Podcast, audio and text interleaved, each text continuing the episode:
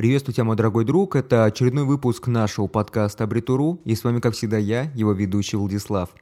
Да, я знаю, очень давно не было новых выпусков подкаста.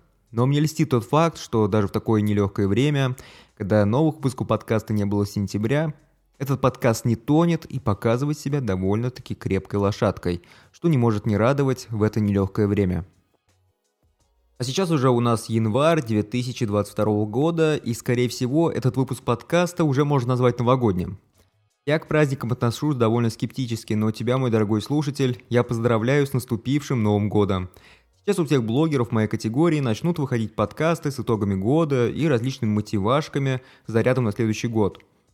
А еще будет активный пиар у всех, продажа своих курсов, а там «Живи как миллионер». Но я буду белой вороной, и в моих выпусках такого не будет. Напротив, сегодня я расскажу тебе о том, что возможность людей, они изначально имеют огромное количество ограничений. А лучшей версией себя иногда стать просто невозможно. Мне надоели эти бесконечные мотивационные движения, где спикеры заливают о том, что человек никогда ни в чем не ограничен. Особенно часто они так говорят про человеческие возможности. Человеческие возможности, по их мнению, не ограничены. Стоит только захотеть. Но если бы все было так, как они рассказывают, то мир был бы просто идеальным. Давайте начнем с самого элементарного. Если человек родился без рук, то ему никогда не стать хирургом. Художники и скульпторы, которые творили свои шедевры ногами, они были, их было достаточно много. Но чисто визуально их работы смотрелись существенно проще и, наверное, даже слабее, чем работы их коллег без ограничений возможностей. Внимание! Я никак не связан с искусством, Поэтому вот все, что я сейчас сказал, это просто мой обывательский взгляд на красивые вещи. В общем, все это никак не указывает на то, что человек категорически не может чем-то заниматься, если ему это нравится. Просто я пытаюсь пояснить то, насколько важно понимать свои сильные и слабые стороны, если ты планируешь когда-то добиться максимального успеха и делать что-то максимально хорошо. Я вот имею в наличии все конечности, но я знаю про многие мои слабые стороны, я далеко не самый организованный человек, я часто забываю какие-то события или задачи в ходе дня.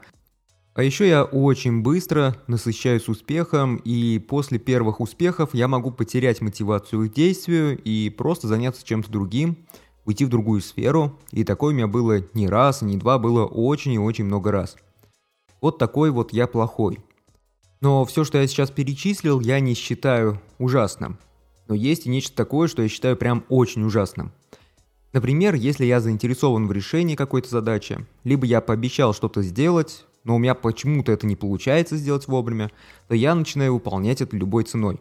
Вообще никак не могу от этого избавиться. К сожалению, чаще всего ценой всего этого становятся мои бессонные ночи, а это очень и очень сильно сказывается на моем здоровье. И как мне кажется, это мое самое ужасное качество, которое меня реально убивает. Вред от него, на первый взгляд, не так очевиден. Но на длительных дистанциях это приводит к выгоранию, падению эффективности до нуля. И если бы я бы не соблюдал хотя бы немного баланс работа-отдых, отдых-работа, то я бы, скорее всего, бы просто с этим бы не справился. Но я научился с этим бороться. Я автоматизировал учет своего рабочего времени, чтобы суммарно тратить на всю эту работу и подработку не более 10 часов в день.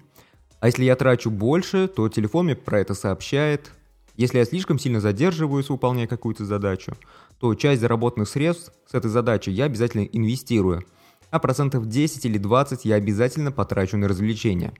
Кстати, я так часто отвлекался и терял связь со временем, что за очень короткий промежуток накопил приблизительно 100 тысяч рублей на инвестиционном счете. Это немного, но это и немало, учитывая, что копил я именно таким способом. так вот часто я жертвовал своим сном.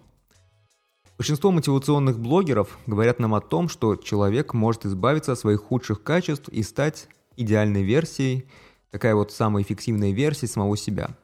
Пытался ли я стать лучше и стать более успешной версией себя? Да, много раз пытался. Я пытался черпать мотивацию из воздуха, заставляя себя делать то, что мне совершенно не свойственно. Но в долгосрочной перспективе при таком подходе все всегда заканчивается провалом. Наиболее выгодным решением для меня стало просто осознать и принять мои худшие стороны, чтобы стараться извлекать из них выгоду. Например, как я это делаю сейчас с моим инвестиционным счетом и развлечениями за переработки. По-моему, получился довольно-таки неплохой баланс. Хорошо поработал, хорошо отдохнул. Это очень эффективно помогает избавляться от выгорания. Оно меня бы давно настигло, если бы я не сознавал то, что оно вообще у меня может быть. Если пытаешься выжать из себя максимум, то вообще крайне сложно соблюдать баланс между работой и жизнью. Если у тебя два или даже там три рабочих места, то это практически уже невозможно делать. И ты просто теряешь счет времени. Поэтому вот так вот себя иногда наказываешь. А вообще, можно ли считать вот еще подкасты, мои блоги еще одним рабочим местом? Когда-то у блога была посещаемость по 50 тысяч человек в день. И, наверное, при такой посещаемости это можно было считать рабочим местом. Тогда вот в этом случае был такой вот кратковременный период, когда у меня было целых 4 рабочих места. Было жестко.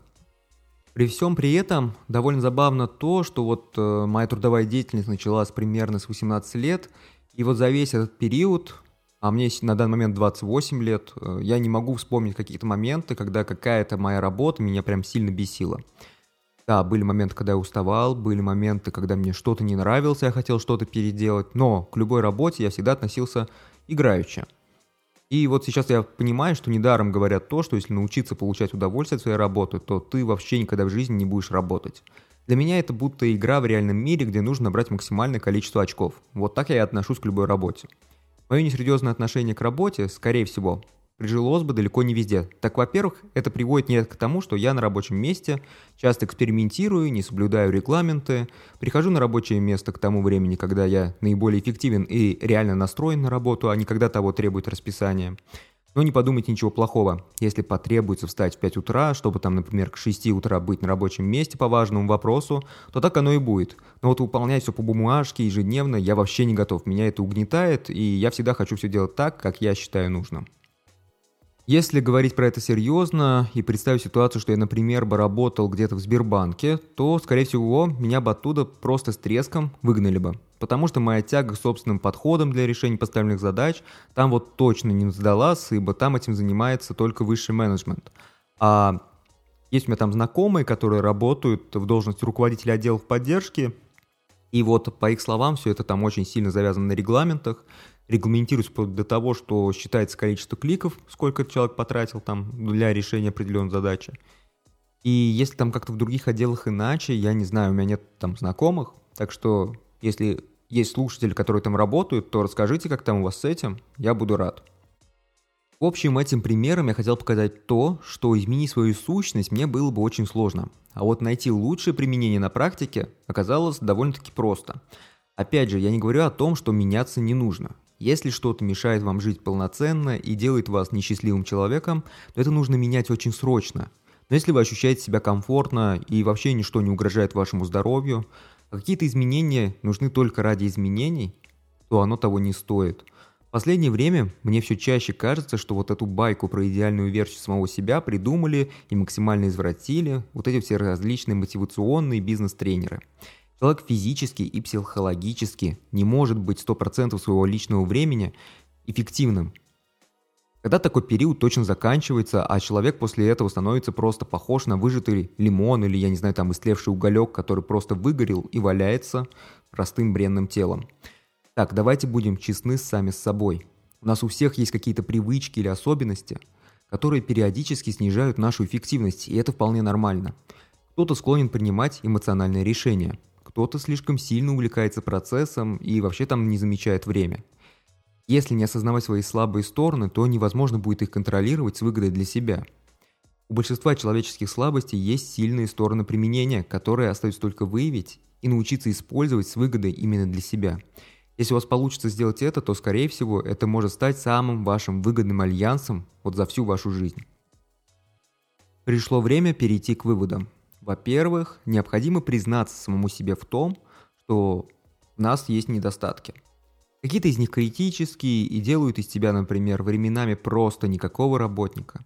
Какие-то просто периодически снижают твою продуктивность. Помни про то, что это довольно нормально. В общем, все люди, они далеко не идеальны. Если тебе кажется то, что в тебе нет недостатков, то ты просто очень плохо себя знаешь. Вот и все тебе недостатков очень много. Как и во мне, как и вот в твоем соседе, еще в ком-то, даже в сыне. Мамы твоей лучшей подруги. Ого-го, сколько недостатков, поверь мне. Во-вторых, важно определить свои личные приоритеты. Иногда наши недостатки могут быть для нас гораздо важнее, чем мы думаем. Например, я готов на многое, но вот жесткое соблюдение регламентов ежедневно делает меня несчастливым. Зачем мне меняться, чтобы получать еще больше негативных эмоций от собственной жизни? Это ни к чему. В общем, это я все к тому, что довольно часто нет никакого смысла в попытках изменить себя, если ты в принципе и так себя хорошо чувствуешь, и ты вот вполне счастлив. Но что с того, если вот ты там что-то не можешь делать так же хорошо, как делает сын маминой подруги. Наверняка есть огромное количество задач, которые ты выполняешь гораздо круче него, да еще и с удовольствием. Просто постарайся применять свои недостатки и научиться с ними работать, чтобы они не выходили за границы разумного. Всегда помни о том, что в этом мире вообще нет идеальных людей. Если кто-то пытается казаться идеальным, то с огромной вероятностью на деле он может оказаться просто хуже всех. Пусть этот год принесет тебе побольше положительных эмоций и интересного опыта. Не заклинивайся на том, что у тебя что-то получается хуже, чем у других, ибо они тоже точно вот прям временами тебе завидуют. Изменения, они прекрасны только в том случае, если ты сам их хочешь и сам их жаждешь, да, а если вот это навязано обществом или какими-то близкими, или еще кто-то тебе что-то навязывает, да, чтобы ты там, вот ты должен быть именно таким. Нет, оно тебе не нужно, потому что такие изменения, как правило, являются разрушительными – вот в целом и все. Подошел к концу данный выпуск подкаста. Я очень надеюсь на то, что данный выпуск подкаста показался тебе хотя бы немного полезным, и ты сделаешь из него какие-то выводы, которые сможешь применять в своей жизни. Ну а я с тобой не прощаюсь, потому что мы еще обязательно услышимся в следующих выпусках нашего подкаста «Абритуру